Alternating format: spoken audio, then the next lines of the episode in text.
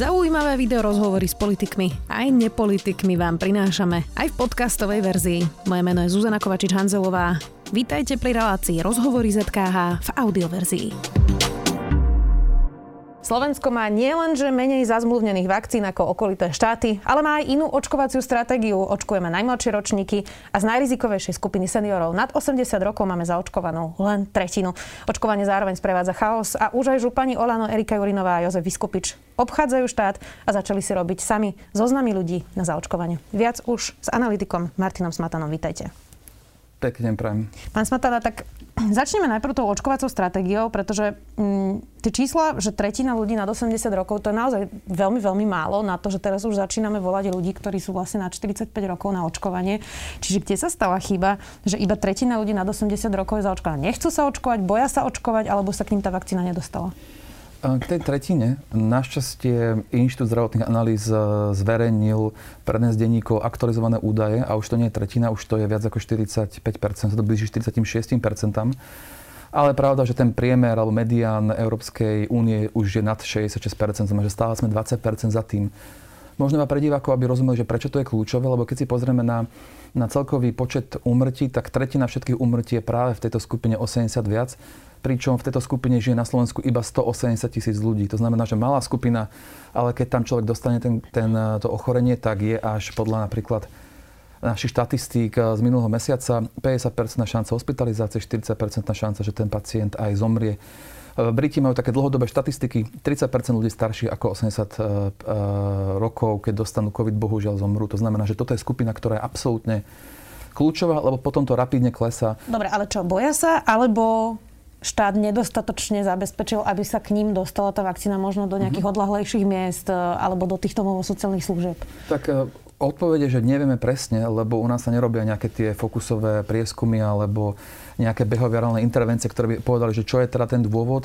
Ale keď sa pozrieme a porovnáme nás, iné krajiny, tak zlyháme pravdepodobne aj e, v tej forme, ako sa človek môže dostať k tej vakcíne. To znamená, že tento očkovanie je veľmi komplikované pre nich. Preto aj ministerstvo spustilo takúto malú marketingovú aktivitu, zaočkuj svoju, svoju babku, ale vieme, že viaceré iné krajiny, aby podporili očkovanie práve v týchto vekových skupinách, tak eh, spúšťa očkovanie či, či už cez všeobecných lekárov, mobilné očkovacie týmy alebo nejakým iným spôsobom sa snažia dostať práve k týmto skupinám, aby ich či už presvedčili, alebo aj na meste zaočkovali, lebo veľa z nich sa pokusilo očkovať práve vtedy, keď ten systém eh, nahlasovania nefungoval, tak to druhýkrát vzdali. Takisto viaceré krajiny majú eh, call centra, kde sa proste ten človek iba zavolá a oni ho zaregistrujú. To znamená, že iba dostane, nadiktujú mu, kedy a kam má prísť. Toto sú veci, ktoré sa u nás ešte len nejakým spôsobom rozbiehajú a to môže vysvetľovať z jednej strany, prečo je také malo zaočkovanie.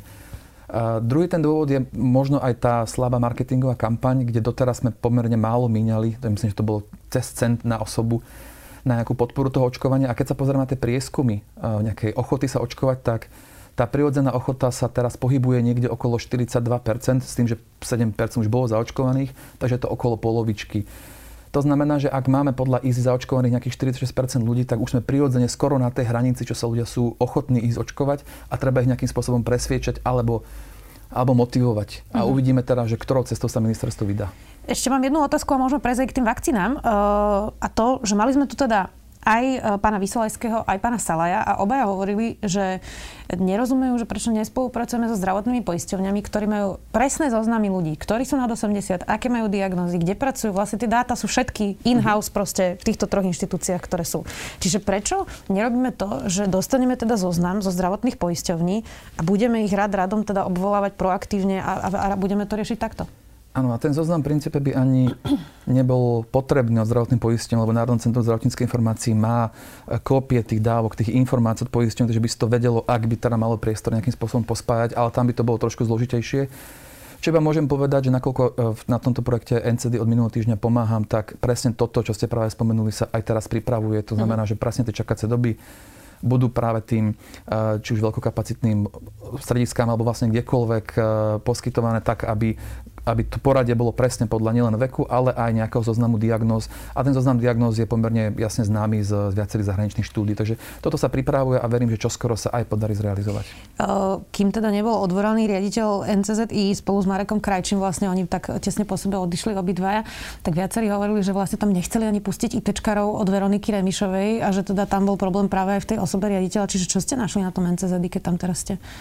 Bol tam naozaj e, taký chaos, ako to vyzeralo aj zvonku? E, na naše prekvapenie pomerne ani, ako, ani nie, lebo tie dáta boli teda k dispozícii, tam skôr tam chýbalo, nazveme to nejaké, nejaké rozhodnutie, ktoré by to zastrešilo a ktoré by povedalo, že áno, poďme do toho, lebo samotné zdravotné poisťovne to sa to snažili aj spraviť a dokonca ešte niekedy v januári, alebo začiatkom februára sa niečo také aj pripravilo, iba sa to nezrealizovalo. To znamená, že tam nebol nejaký problém, ako to teda ja vnímam na nejakej strane IT systémov, ale mne tam príde skôr, že tam chýbala nejaká či už vôľa alebo nejaké manažerské zručnosti, aby sa to teda aj dalo do praxe.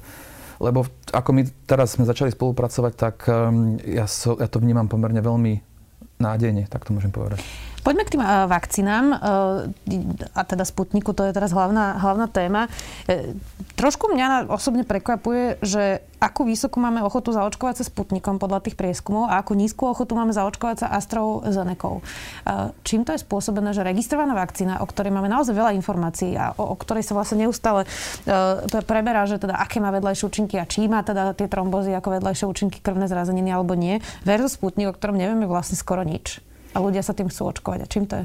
toto, je toto je jedna z takých tých veľkých otázok, ktoré, na ktoré tiež bohužiaľ ani samotný minister sa nemal odpovedať, lebo nerobili si prieskumy, aby zistil, že čím, akože, čo je ten dôvod, prečo uh, dôverujú vakcíne, ktorá má najmenej klinických štúdí alebo najmenej dát zverejnených na jednej strane to môže byť spôsobené aj takým tým pocitom, že je to, uh, nazveme to, alternatívna vakcína, lebo je to tak prezentované, že celý svet si robí tie štúdia, registruje sa v EME alebo uh, FD alebo kdekoľvek a Sputnik to nerobí, lebo to nepotrebuje. To znamená, že možno tam aj taký ten podtón nechcem použiť slovo, že to je sexy, ale akože je to taký bad boy tých vakcín tak, z takéhoto pohľadu, ako to tak trošku, trošku nadľahčím. Ale presne ako ste povedali, ja tomu taktiež moc nerozumiem. Ale keď si pozrieme detálne tie štatistiky, tak je pravda, že veľa ľudí, ktorí by sa vôbec nechceli dať zaočkovať, by sa dali práve tým sputnikom, čo by podporilo práve to, že to sú ľudia, ktorí padajú viac do tej skupiny, že sú skôr antivaxery, ale e, z nejakého, neviem akého dôvodu, dôverujú výrobe v Rusku a preto by boli ochotní e, prekonať ten, ten svoj odpor k vakcínám, ak by to bolo, bolo ruskou vakcínou, napriek tomu, že nevieme presne, ako efektívna, bezpečná je. E, to, čo sa vlastne dialo minulý týždeň ku koncu, bolo, že teda Igor Matovič išiel najprv do Ruska rokovať o Sputniku a potom išiel do Maďarska. Výsledok z toho teda je, že to nebude robiť naše biomedicínske e, centrum na Slovenskej akadémii vied, tie testy toho Sputniku, ale že to teda bude v licencovanom e, laboratóriu v Maďarsku. Ak teda toto laboratórium povie, že je v poriadku zelená, čo to pre nás bude znamenať? Vieme o tej vakcíne tým pádom, že je bezpečná? No moc ani až tak nie, lebo tie testy, ktoré sa budú opakovať, pozostávajú z nejakých 14 individuálnych uh, takých analýz. 11 z nich už spravil šuku, všetky dopadli pozitívne a oni vlastne sledujú kvalitu tej farmaceutickej výroby. To znamená, že aká je či tá akosť, e, farba, pH sedí tým, ako bolo teda predpísané.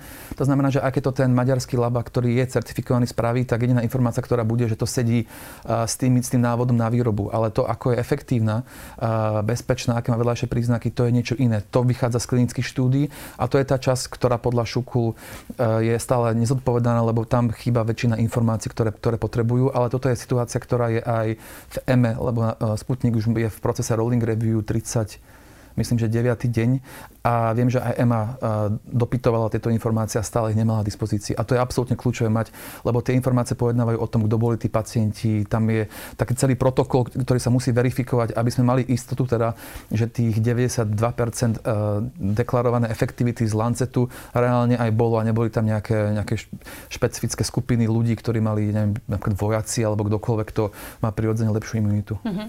Ehm, inak teda, keby sme nechali bokom tú ehm, nejakú zahranično-politickú e, tému vlastne týchto, týchto návštev, tak ako sa pozeráte na tie výroky premiéra? Teda Okrem toho, že už v minulosti, eh, ex-premiéra teraz už, ale keď ako premiér povedal, že videli sme, aké máme skúsenosti s AstraZeneca, tiež to spustilo vlastne naozaj tú vlnu nedôvery voči tej vakcíne a teraz vás pochybňuje eh, slovenské inštitúcie, nielen Šuko, ale práve aj Biomedicínske centrum Slovenskej akadémie vied. Eh, teraz nevieme koho, ale niekoho v tom statuse nazval idiotmi. Ako sa pozeráte na to, ako Igor Matovič sa vyjadruje o našich inštitúciách vedeckých? Tak Myslím si, že takéto vyjadrovanie by vôbec osoby ako nemali používať, čisto myslí alebo nie. Je to strašná škoda, lebo aj tá Slovenská akadémia, aj, aj viaceré iné inštitúcie vlastne robili rok non-stop, aby sme mali k dispozícii či už lieky, ventilátory, testy, čokoľvek. To znamená, že to do veľkej miery ich urážka, strašná nevďaka za prácu a výsledky, ktoré nám, nám dodali. Ale na druhej strane jediné také pozitívum, čo z tohto vnímam, je to, že vlastne sme na... A takéto pozitívum, čo vnímam, je tá úloha samotného Šuklu a úloha pani, pani Baťovej v tomto celom, lebo za mňa osobne mne pripomína profesora doktora Fauciho z, zo Spojených štátov, ktorý tiež takto nejakým spôsobom bojoval alebo snažil sa, nazvime to, normalizovať niektoré nápady, ktoré mal e, ex-prezident Donald Trump. A pre mňa ona dostala úlohu vykonať nejaké testy ohľadom, ohľadom vakcíny, spravila to maximum, čo teda mohla. Ona dokonca oslovila, teda Šuklo oslovil aj maďarské laboratórium, ktoré ju odmietlo. Teraz to bude ono vykonávať a deliverovala výsledky, ktoré sú a v jej kompetencii teda povedať, že Šukl má limit od ministerstva financí, myslím, že 210 zamestnancov. EMA má, minulý rok mala 890 zamestnaných. Ano. To znamená, že ona spravila maximum, čo sa dalo, nepodľahla tlaku, aby výsledky boli nejaké ohnuté a vyzerá, že odprezentovala to, čo mohli so zreteľom dát, ktoré mali. To znamená, že za mňa ona je prototyp toho, ako má úradník vyzerať. To znamená, že plní zadanie, ale výsledky toho zadania neohýba to znamená, že sa správa tak, ako by sa malo správať väčšina úradníkov. A, a možno si pamätáte, minulý rok sme vyhrali úradnícky čin roka na Inštitúte zdravotnej politiky, kde sme sa snažili nájsť tie, tie ostrovčeky deviácie, tie pozitívne, že ako by to mohlo vyzerať a ona je pre mňa tým, tým presným symbolom a podľa mňa inšpiráciou, ako by profesionálni úradníci mohli vyzerať. Takže toto je jediné pozitívum tej, tejto kauzy, ktorú sme teraz mali. Vy ste použili tú analogiu e, doktora Fauciho a Donalda Trumpa. Vidíte tam nejaké prieniky Igora Matoviča s Donaldom Trumpom? Vy ste teda s Igorom Matovičom spolupracovali, keď bol premiér. Áno. Um, a ak som opakovane spomínal, keď som jasne spolupracoval, takéto extrémne idei alebo činy sa nediali. Um, nevieme, či to bolo tým, že vtedy nebola tá taká vyhrotená a teraz už keď sa na tom boli zle, tak bolo treba nájsť nejaké bombastické riešenia. Ale ten, tú analogiu som použil skôr kvôli tomu, že on tiež musel tlmiť viaceré nazvime to neštandardné požiadavky alebo názory a tiež nejakým spôsobom sa snažil čo najviac to odborne a profesionálne riešiť napriek útokom alebo situácii a preto som teda tú analogiu použil. Tak Donald Trump hovoril o píchaní si sa dožili tak ďaleko, ešte nie sme na šťastie. to je pravda.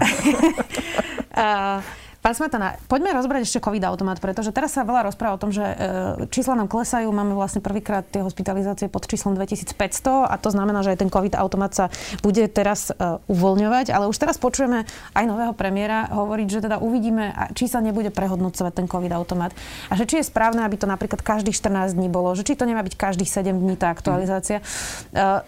trochu som sa nad tým zamýšľala, že vlastne ale sme robili ten COVID automat, aby bol vlastne očistený od politiky a keď sme ho takto nastavili, prečo ho teda nedodržiavame. Čiže ako sa pozeráte na to skracovanie alebo menenie tých lehôd, ktoré sme si dopredu nastavili presne preto, aby potom politik neprišiel a nepovedal, že takto radšej uvoľnia? Tak je pravda, že ten náš automat alebo každý automat, alebo žiaden automat sa nesmie vnímať ako nejaký všeliek, ktorý má pravdu, že ak pôjdeme podľa neho, tak to bude fungovať. Lebo keď sa keď sa pôvodne tvoril, tak on reflektoval nejaké poznatky, ktoré sme vtedy mali a mal nejakým spôsobom, ak presne ako ste povedali, odpolitizovať rozhodnutie a nastať priority, že čo je pre nás dôležitejšie. Sú to školy, kostoly, prevádzky, čokoľvek. A túto úlohu ten automat stále plní. Čoho sa bojím, aby ste to aj spomenuli, aby sa skrátila tá, tá doba prehodnocovania medzi, medzi medzi jednotlivými fázami, lebo ak by to nebolo teraz tých, to, to dvojtýždňa, alebo tam iba 7 dní, je menej ako ten prirodzený reprodukčný cyklus vírusu. To znamená, že my by sme zavedli nejaké opatrenia, a ešte by sme aj nevideli ich potenciálne negatívne dopady a už by sme znova možno menili opatrenia, znova možno uvoľňovali, čo by mohlo viesť uh, znova k nejakému, nejakému prudkému stúpaniu.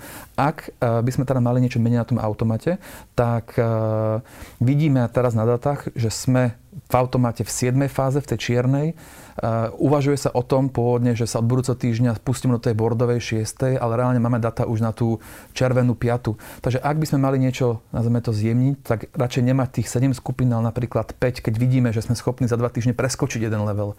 Je tam veľa vecí, ktoré Dobre, sa... čiže aby uh-huh. sme to zjednodušili, čiže bolo by to raz za 14 dní, ale mohli by sme preskočiť dva levely raz za 14 dní. nemali 7 tých, eh, tých skupín, ako máme teraz, 7 fáz, 7 levelov, ale mali by sme napríklad iba 5 dokopy. To znamená, že by, sme, že by si epikonzilium sadlo a zlúčilo niektoré dokopy. Niektoré, a napríklad štvorku, trojku do jedného, čiže by to, by to trochu zhustilo. A áno, je pravda, že tam potom treba optimalizovať niektoré veci, aby to nebolo veľké riziko, ale to je to presne, na čo eh, to epikonzilium je. To znamená, že ak niečo zrýchlovať, tak skôr to spájanie. A možno si pamätáte presne takto rok dozadu, sme mali pôvodne, myslím, že 5 stupňový alebo tiež niekoľko stupňový automat na otváranie a tiež sa zlúčovali niektoré opatrenia, lebo to šlo proste lepšie. A niečo takéto by sa aj teraz mohlo akože nejakým spôsobom zrealizovať. A ak by sa tam dopracovali aj nejaké iné indikátory, na základe čoho by sa menili tie opatrenia, tak by to mohlo fungovať. Lebo teraz vôbec nepozeráme na počet testov ani pozitivitu testov, nepozeráme sa vôbec na nejakú, nazveme to, premorenosť alebo zaočkovanosť, čo vidíme v iných krajinách, že sa ukazuje ako kľúčový faktor. Takže sú tam nejaké drobnosti, ktoré by sa dali zapracovať, aby aj to, keby sme to zhustili, by bolo stále bezpečné. Ja som vás inak včera počula v Instagramovom live streame s Veronikou Cifrovou Ostrivou a vy ste tam hovorili, že niektoré krajiny testujú z, uh, odpadové vody a z toho majú nejaké informácie? Áno, áno. Uh, ako, ako sme teraz debatovať celý ten COVID automatnosť tých hlavných opatrení by malo byť, že to, tá testovacia stratégia by sa mala vyňať a mal by to byť separátny dokument, kde pevne verím, že sa jasne nastavia pravidlá, či už ako využívať PCR, Ale antigeny. čo vieme z tých odpadových vôd zistiť? Mm, um, tie odpadové vody slúžia skôr v tej fáze, keď je, nazme to už oveľa, oveľa lepšie. Už nemáme nejaké povinné rutinné testovanie, lebo už nie je treba, máme tých mhm. prípadov, uh-huh. nazme to v desiatkách. To znamená, že ak by bolo niekde ohnisko, trvá 10, nejak nie 14 dní, kým naň prídeme, kým už ľudia nie sú až masovo chorí alebo nie sú v nemocnici. A práve testovanie z odpadových vôd vie zachytiť uh, ten nástup tej prevalencie oveľa skôr čo sa napríklad zistilo aj v Taliansku, v Holandsku, viacerých iných krajinách. Sú veľmi pekné štúdie, ktoré o tom pojednávajú. A presne tak, takýto systém testovania niečo, čo pevne verím, že bude v tej testovacej stratégii, lebo smerujeme do tých výrazne zelenších uh, to, časti toho automatu do situácie, kde už nebudeme toľko prípadov a presne potrebujeme mať nejaký takýto, nejaký takýto systém, systém systémového testovania ako niečo ako varovný signál, ktorý nám povie, že tu sa niečo deje, treba tam prísť a zvýšiť te- testovanie alebo sprísniť opatrenia. Takže je to nejaký varovný signál. Uh-huh. Rozumiem. A ešte taká drobnosť, Európska komisia to odporúčila, myslím, že pred dvoma týždňami vyšiel taký veľký paper, kde dokonca prikázala krajinám, aby do 1. oktobra, myslím, že vytvorila systém v danej krajine, aby sa niečo takéto realizovalo. Uh-huh. Uh, Eduard Heger, nový premiér, hovorí o tom, že teda čo sa bude uvoľňovať a že vie si predstaviť, že by to boli prevádzky, v ktorých si sa dá mať stále rúško po celý ten čas. Uh, to, to si má človek ako predstaviť, že sa teda otvoria všetky obchody a okrem teraz uh, vlastne už budeme fungovať viac menej normálne? Tiež som nad tým uvažoval, čo ty myslel. Podľa mňa narážal na to, že na takú logiku toho, že ak máme rozličné typy podujatí alebo obchody, služby, omše, čokoľvek, a ak sa tam e, dodržia rovnaké EPI štandardy na metre štvorcové, respirátory, čokoľvek, tak to riziko by tam malo byť podobné a on podľa mňa touto logikou uvažoval, že ak teda otvoríme jednu časť, kde platia rovnaké pravidlá, prečo neotvoriť všetky ostatné. Uh-huh. Lenže nie je to presne tak, e, lebo nemôžem porovnať napríklad um, riziko šírenia počas e, omše s rizikom šírenia počas extrémneho športu napríklad. To znamená, že je veľa, veľa e, vecí, ktoré tam e, v tom, čo povedal, je potenciálne nebezpečných, ale neznamená, že nie sú riešenia. V Holandsku napríklad už od polky februára testujú v rámci takého prístupu vlády, univerzít a súkromného sektora rozličné systémy a formy toho, ako nastaviť či už napríklad divadla, kina, koncerty, krčmy, prevádzky a testujú v rámci toho v tej jednej prevádzky rozličné typy, napríklad, že otvoria e, nejaké divadelné predstavenie a rozdielia skupinu do troch ľudí. Jedni majú rúška, druhí majú antigenový test na stupe, tretí sa tiež nejako inak správajú a potom porovnávajú, ako sa tam šírili či už ten aerosol, alebo často dávajú ľuďom do, do nápojov fluorescenčné tie prvky, aby potom vedeli sledovať, ako ľudia prskajú a toto vyhodnocujú a podľa toho sa snažia na každý typ, nazvime to, nastaviť tie, tie opatrenia hľadom metroštvorcových a rúšok a, a nejakých dotykov a čohokoľvek, aby to fungovalo. To znamená, že to, čo povedal pán Heger, je veľmi všeobecné a mohlo by to spôsobiť, že niektoré opatrenia by boli príliš prísne a niektoré príliš nebezpečné. Pričom už je evidencia, ako sa to dá nastaviť podľa jednotlivých typov podujatí, lebo v, Holandsku vyskúšali snáď všetko cez futbalový zápas, technoparty, čo vás len napadne. Uh-huh. Viete si predstaviť, že by sa otvárali fitness centra, kde by sa ale muselo cvičiť v respirátoroch? Mm, závisí od toho potom, v akej fáze by to bolo. Ale myslím, že... Teraz v tej, ktorá sa ide teraz uvoľňovať. Alebo tam ešte naozaj nie sme. Tam podľa mňa ešte bohužiaľ nie sme. Lebo treba si uvedomiť napriek tomu, že klesáme, že kde presne sme. Keď Veľká Británia uvoľňovala svoje opatrenia, tak malo na milión obyvateľov menej ako 100 prípadov a začalo škol, školami, to bolo pred 8. 8. marca to bolo dnes, či 12. apríla, uvoľňujú už aj obchody, niektoré služby a dnes majú okolo 30 až 25 prípadov na milión. My keď sa pozrieme, koľko máme v rámci PCR antigenov, tak sme stále na 300. To znamená, že my sme násobne viac ako krajiny, ktoré začali uvoľňovať veci, na ktoré my už teraz uvažujeme. To znamená, že my sme, my sme stále na tej krivke klesania, ale ešte sme nedosiahli to, nazveme to, nie to dno, ale to, tú úroveň ako, ako Nemecko, keď začal uvoľňovať, alebo Rakúsko, stále tam ešte nie sme. Veľmi veľa sa, a to už je teda posledná téma, diskutovalo o tých kloktacích testoch na školách. My vlastne dneska sme otvorili školy, uh, a teda prvý stupeň, a uh, testujeme len jedného rodiča antigenovým testom raz týždenne. Uh, z toho, čo vieme, toto nie je dosta- dostačujúce. Plánujú sa už od decembra kloktacie testy, samotesty. Čo s tým je a prečo sme to teda ešte nesprocesovali? Tak eh, v rámci tej testovacej stratégie tam aj presná zložka, ktorá povedáva o tom, ako testovať základné školy, prvý, druhý stupeň a stredné školy, lebo majú predsa len iné riziko šírenia medzi, medzi deťmi a potom rodičmi. Uh, videl som ten návrh, uh, prečo to teda neprišlo skôr ako to otváranie, tak to, to je asi iná debata ale verím, že tento týždeň sa oznámi tá testovacia stratégia, je to bude jasne stanovené, že ako často sa majú deti testovať. S tým, že tam je to pomerne jednoduché, lebo keď sa pozrieme po celom svete, ako testujú, tak je tam nejaký, nejaká preferovaná verzia, kde sa deti testujú dvakrát antigenovo. Často to je aj samotestom, napríklad Británia začala už samotest, samotestovať deti. A doplňa sa to kloktacím, kloktacím PCR testom podľa toho, aká je tam prevalencia alebo o aký typ školy je. To znamená, že takéto niečo som videl, že aj ministerstvo školstva navrhlo. A ak sa to teraz chváli, tak verím, že už možno už od budúceho týždňa by to možno takto fungovalo. Pán Smatana, ja viem, že vy nie ste politik, ale eh, aj pri tom NCZI, aj pri viacerých našich už spoločných rozhovoroch aj teraz hovoríte, že teda už to malo byť, ale nie je to a neviete prečo. Tak mi z toho teda vychádza aj z tých vašich odpovedí, že my vlastne máme aj štúdie, máme paper, máme informácie, máme skúsenosti z iných štátov, ale nemáme tu manažerov a politikov, ktorí by boli schopní to normálne sprocesovať? Rozmýšľam, že čím to presne je, um, ale asi ste to tak aj správne zhrnuli my vieme, čo máme robiť, máme aj všetky podklady na to, aby sa to robilo, ale prečo to teda zlyháva, tak pravdepodobne áno, ľudský faktor bude ten dôvod. Tak vám ďakujem pekne za rozhovor. Martin Smatana, analytik. A ďakujem pekne. Počúvali ste podcastovú verziu relácie Rozhovory ZKH. Už tradične nás nájdete na streamovacích službách, vo vašich domácich asistentoch, na Sme.sk, v sekcii Sme video a samozrejme aj na našom YouTube kanáli Denníka Sme. Ďakujeme. Milujeme vedu, špeciálne v týchto časoch, keď fakty a ich vedecké vysvetlenia sú také potrebné. Náš vedecko-popularizačný podcast Zoom je naplnený presne takýmito faktami. Každý týždeň prináša prehľad tých najzaujímavejších nových objavov zo sveta vedy. Vychádza každú stredu a vedecké novinky, ktoré pre vás pripravujú naši kolegovia z redakcie SME, pre vás čítam ja, teda Tomáš Prokopčák. Podcast Zoom nájdete nielen vo vysielaní rádia Ale aj vo všetkých podcastových aplikáciách na Spotify alebo všetky epizódy pekne za sebou na webe sme.sk lomka Zoom.